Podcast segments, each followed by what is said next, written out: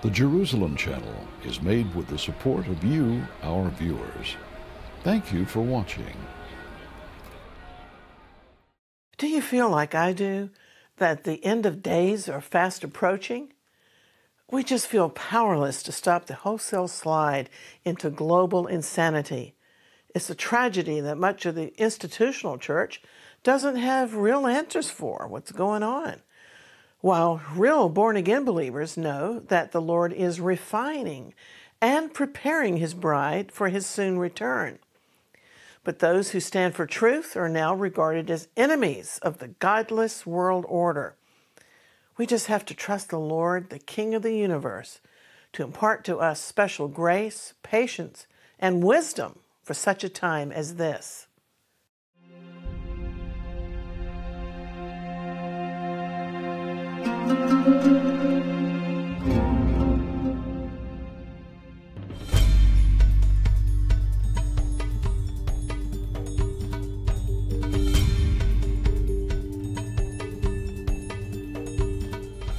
Shalom, I'm Christine Darg. In my more than 40 years of ministry, I've never witnessed such mass insanity as is going on right now when people are literally calling evil good and good evil. As Bible prophecy predicted, we're living through a clash of civilizations between those who believe in the Bible and those who actively oppose this word of truth.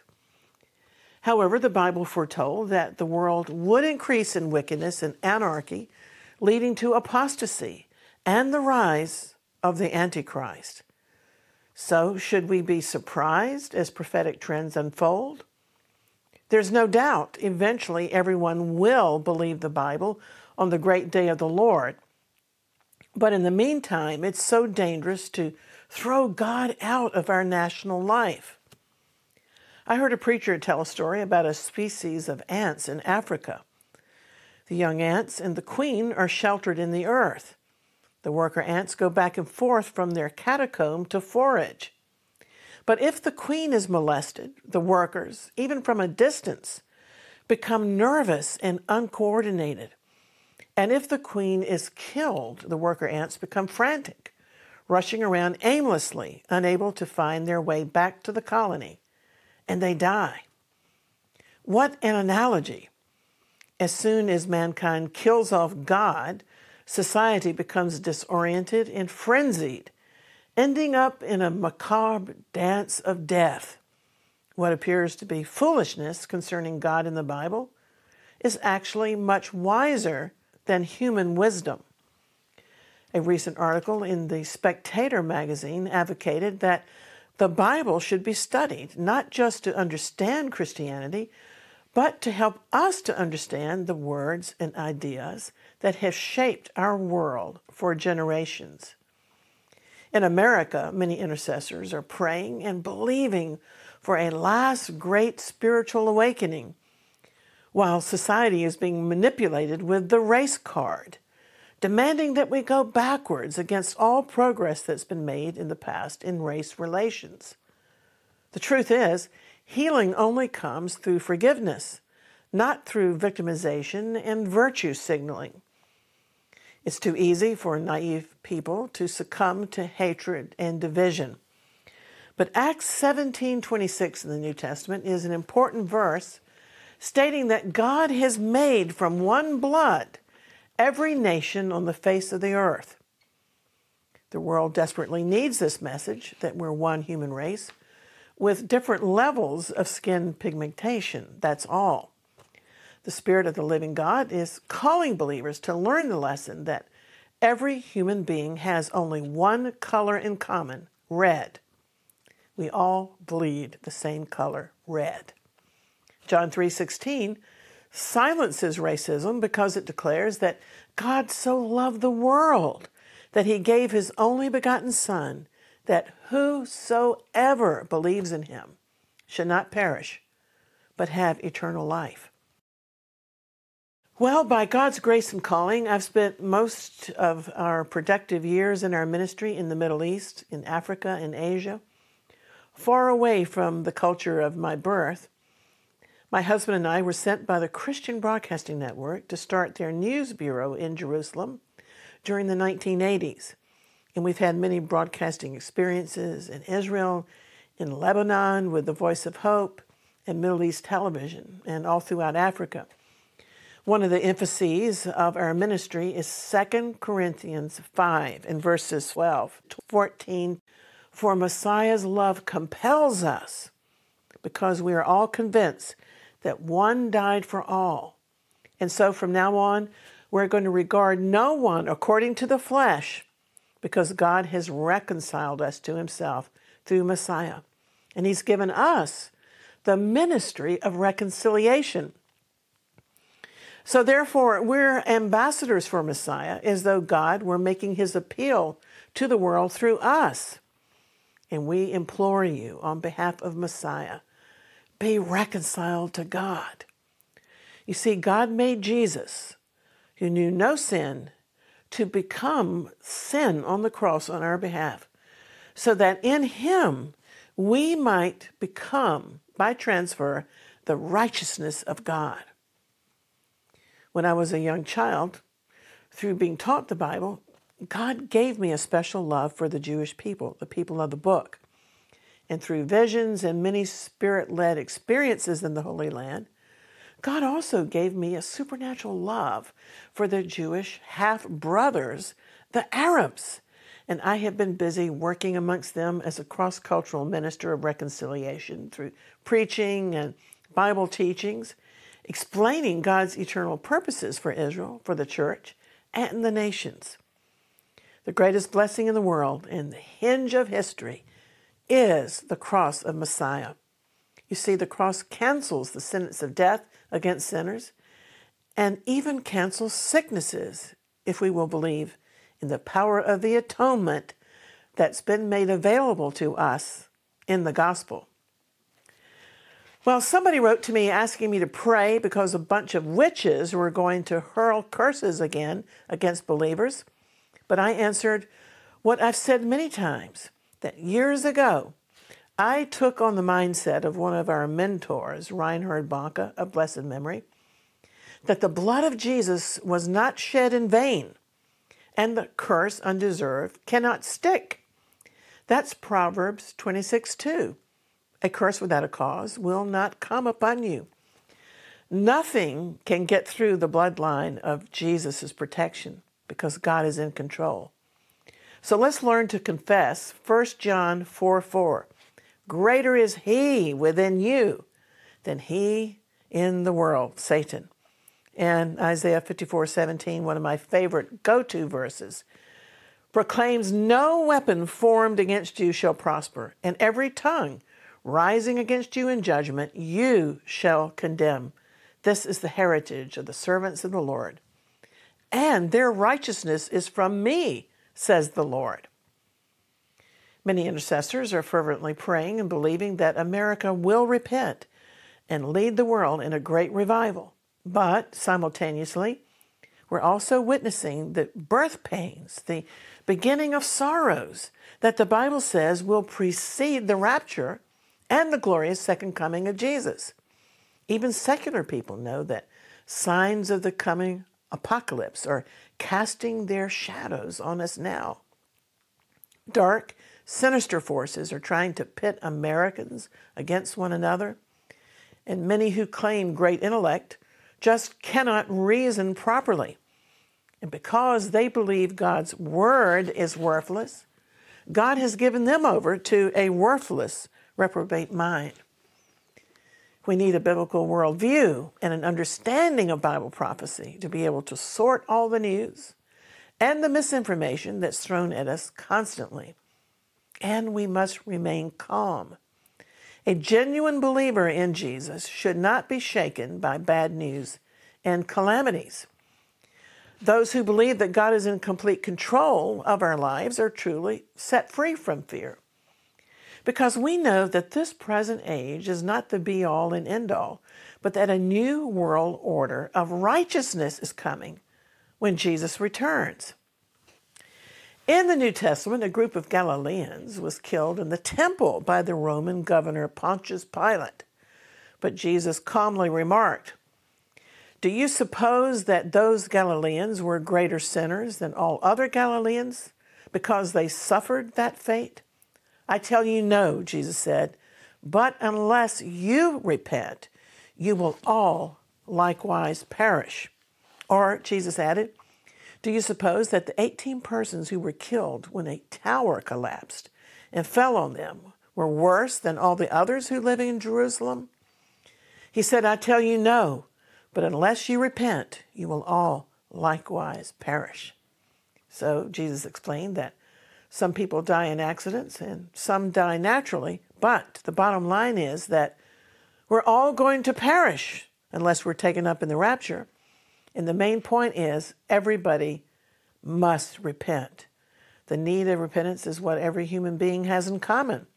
We all need the Lord's atonement, the merits of the Savior to atone for our sins.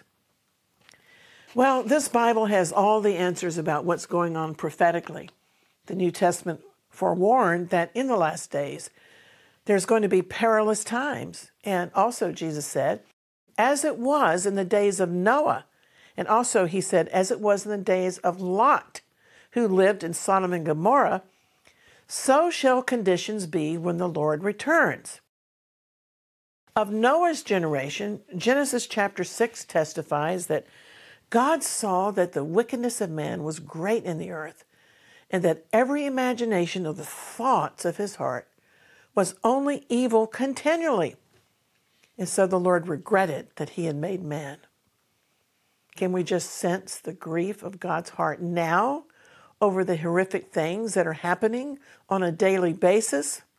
The violence, the perversity, the depravity.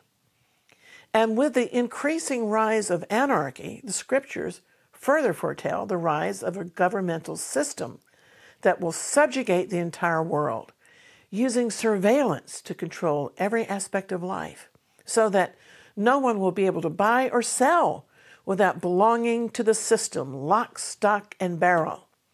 And once the global currency is established, the prophesied man of sin will arise.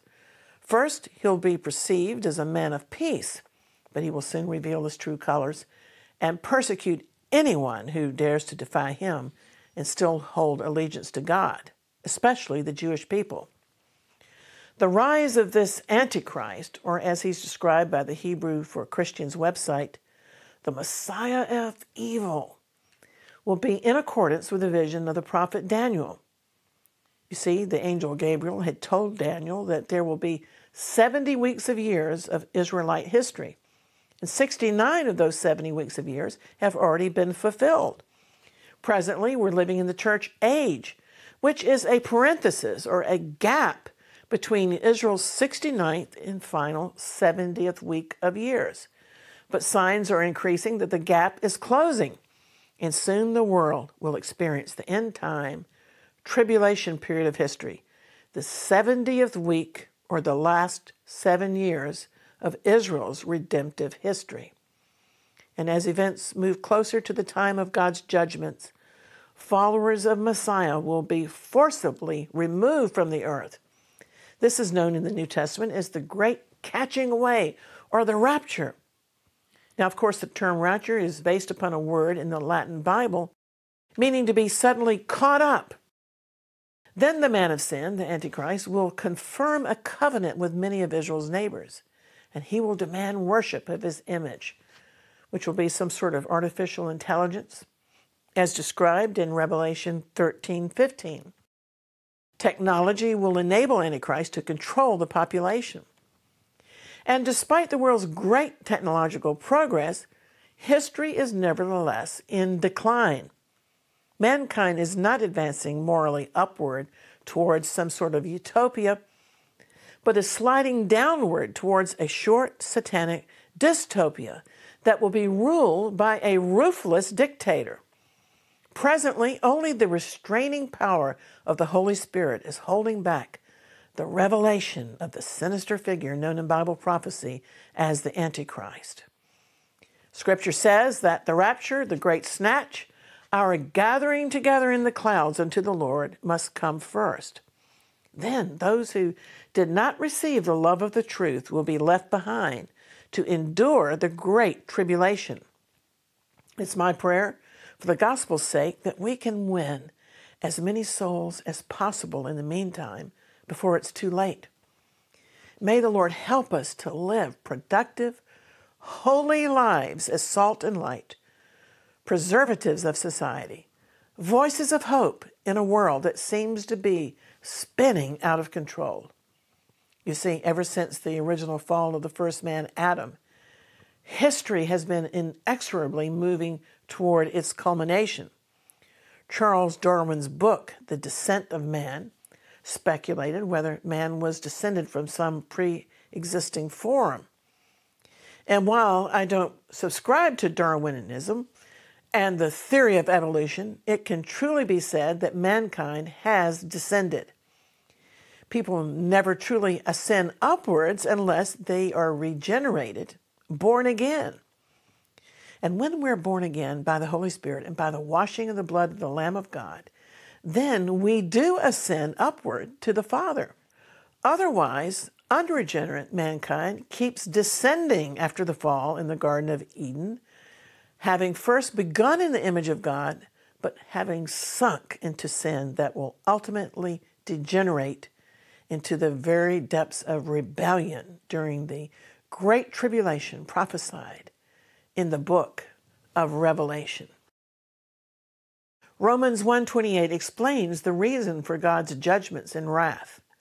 Because men, it says, did not like to retain God in their knowledge.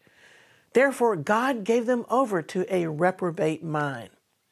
That word reprobate means depraved, unprincipled, shameless. When God gives a society or a nation over to a reprobate mind, the consequence is that shameless reprobates lose the ability to judge with right judgment. Reprobate societies invent and worship their own gods and celebrate deviant sexual behavior. We really shouldn't be surprised because Jesus told us in advance that his return would be as in the days of Noah, in the days of Lot. And as I said, Lot lived in a place called Sodom, synonymous with sin. Now then, as the time of the Lord's return draws nearer, it seems that people exhibit less and less wisdom. And I've been shocked by a growing, what shall we call it, insanity, unreasonable behavior, and decisions calling evil good and good evil. You know the kinds of things I'm talking about and how we must maintain personal peace in a growing and traumatic world. Jesus told us to look up when these birth pains begin to happen because it means his coming is near. And furthermore, he has bequeathed his peace to us and also his presence and wisdom to help us to navigate these troublesome times.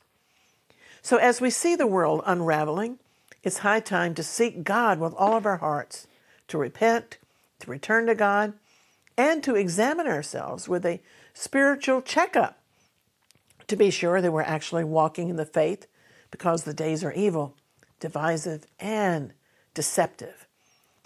The apostle Paul admonished us in 2 Corinthians 13:5 to examine ourselves to determine whether we're still in the faith, if our faith is genuine. Don't you recognize Paul asks that you're people in whom Jesus the Messiah lives? Or could it be that you're failing the test, he asks? Critics were always challenging the Apostle Paul's authority and credentials, so at the close of his letter, he challenged the Corinthians to verify their own faith. The Corinthians were idolaters before they embraced the Lord, so Paul asked them to examine their belief system to see if they had really renounced all idols and debauchery and if they were putting their trust in the Lord Jesus alone. Tragically, it's certainly possible to hold to an insincere or superficial faith. And so Paul admonished the Corinthians to examine carefully their own motives and characters. And we should do the same. The commentaries explain that this self examination implies that any professing believer should be making an open confession of the Lord we shouldn't be ashamed to share our biblical convictions and to be sure that we're walking in harmony with other genuine believers. So let's be candid and ask ourselves do we hold a sincere, strong belief in the Lord? If the Spirit of the Lord is in us, we'll be conscious of daily communion with the Lord. His presence and promptings will keep us from leaning to our own understanding. He'll guide us and sanctify us and also comfort us. So, how else do we really know that we're in the faith? Well, if the Spirit of the Lord is in you, He will definitely be uppermost in your thoughts. He'll speak to you and guide your decisions. He will prompt you to do things and to say things, or to be cautious and to withdraw from certain situations as a protection. The promise of His coming will be often in our conversation. And if not, do you really love Him? Do you really know Him? Does He reign in every compartment of your mind, or do you keep Him locked out of certain rooms of your heart? Well, only the soul knows the answers to these things. And the Bible says, in all of your getting, get wisdom. Wisdom is the principal thing. Therefore, get wisdom. You know, in today's society, people have become so degenerated and abusive to one another that parents aren't allowed to discipline their children to correct them. But no such constraints have been put on God. He still chastises and disciplines every child of God. And the Bible teaches that whom the Lord loves, he corrects. When we sin, when we step into the devil's domain, we have a loving Heavenly Father who will faithfully correct us. Hebrews 12:6 declares, "For whom the Lord loves, he chastens, and he scourges every child of God whom he receives." That may sound severe, but it's God's way of disciplining and protecting us. We parents would much rather take the punishment ourselves, yet out of love, we know that we must discipline our children for their own good. A great preacher once said to be very dear to God involves no small degree of continual correction. He just can't allow a man or a woman of God to be sloppy and careless. Hebrews 12, verses 5 to 6 declares, My son, do not despise the chastening of the Lord, nor be discouraged when you are rebuked by him. For the Lord disciplines whom he loves, and he scourges every son whom he receives. So, divine discipline is just necessary in our lives. It refines us and indicates that God is directing and watching over us. The means of God's discipline can be afflictions, persecutions, and trials. God rebukes us to expose our faults so we might acknowledge them and repent. That happened to King David when he was boldly rebuked by the prophet Nathan for stealing another man's wife. That narrative is found in 2 Samuel chapter 12. The Lord sent Nathan to tell David a parable that there were two men in a certain city, one rich and one poor. The rich man had loads of sheep and cattle, but the poor man had only one little ewe lamb. It grew up in his family, sharing his food and even drinking from his cup. The little lamb slept in his arms and was cherished like a daughter. Now a traveler visited the rich man, who, who greedily took the poor man's lamb, killed it, and served it for his guest, rather than preparing food from his own huge flocks. Well, when King David heard that, he burned with anger and he said, As surely as the Lord lives, that man deserves to die. Then Nathan boldly said, You are the man. And King David was stunned, but he immediately acknowledged his sin, and tragically, there would be consequences. The Lord, the God of Israel, said, I anointed you king over Israel, but you took the wife of Uriah the Hittite and had him killed. Now, therefore, the sword will never depart from your house. And sure enough, internal strife and violence came to David's household.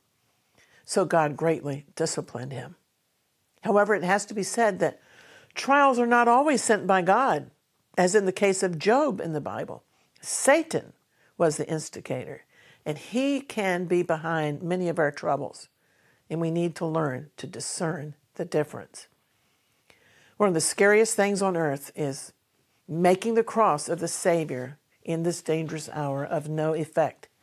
But Hebrews 10:29 asks, "How much more severely do you think one deserves to be punished who has trampled on the Son of God, profaned the blood of the covenant that sanctified him, and insulted the Spirit of grace?"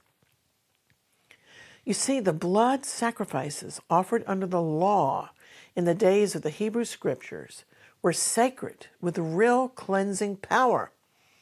How much more intensely holy and sacred must be the blood of the Messiah, the Son of God. The power of the blood of Jesus is more powerful than the blood of the Passover lamb or the temple sacrifices. The blood of animals brought freedom to the Israelites from slavery, but the blood of Messiah is superior and grants us not only deliverance from sin, but also eternal life. Think about that. So, what are we going to do with the blood of Messiah? Will you dangerously reject Jesus in the cross?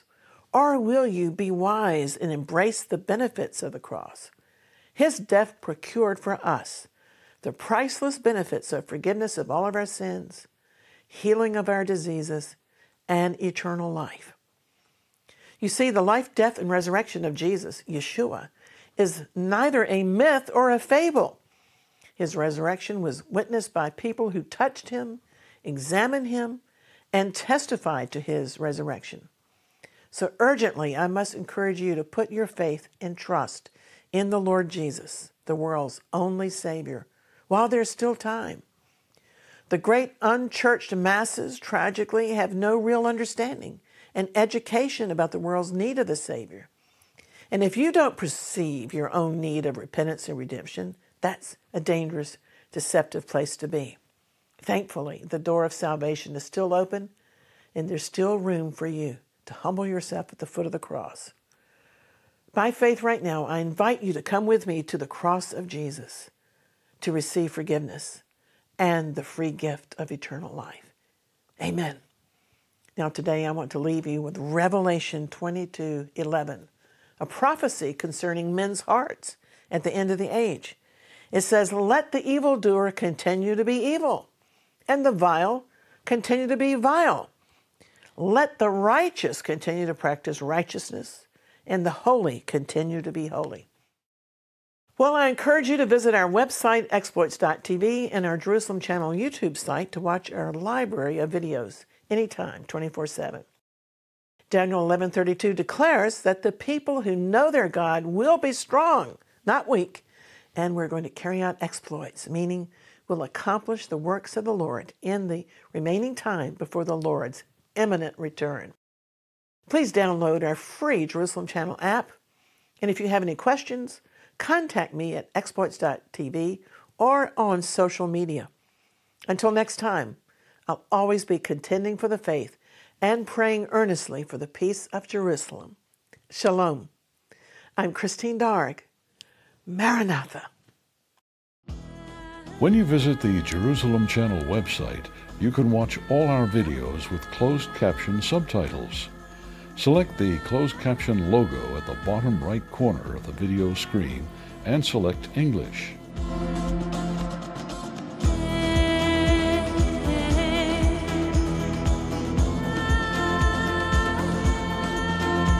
At our Jerusalem Channel Facebook page, you can select closed captions in English, Spanish, Portuguese, and Arabic.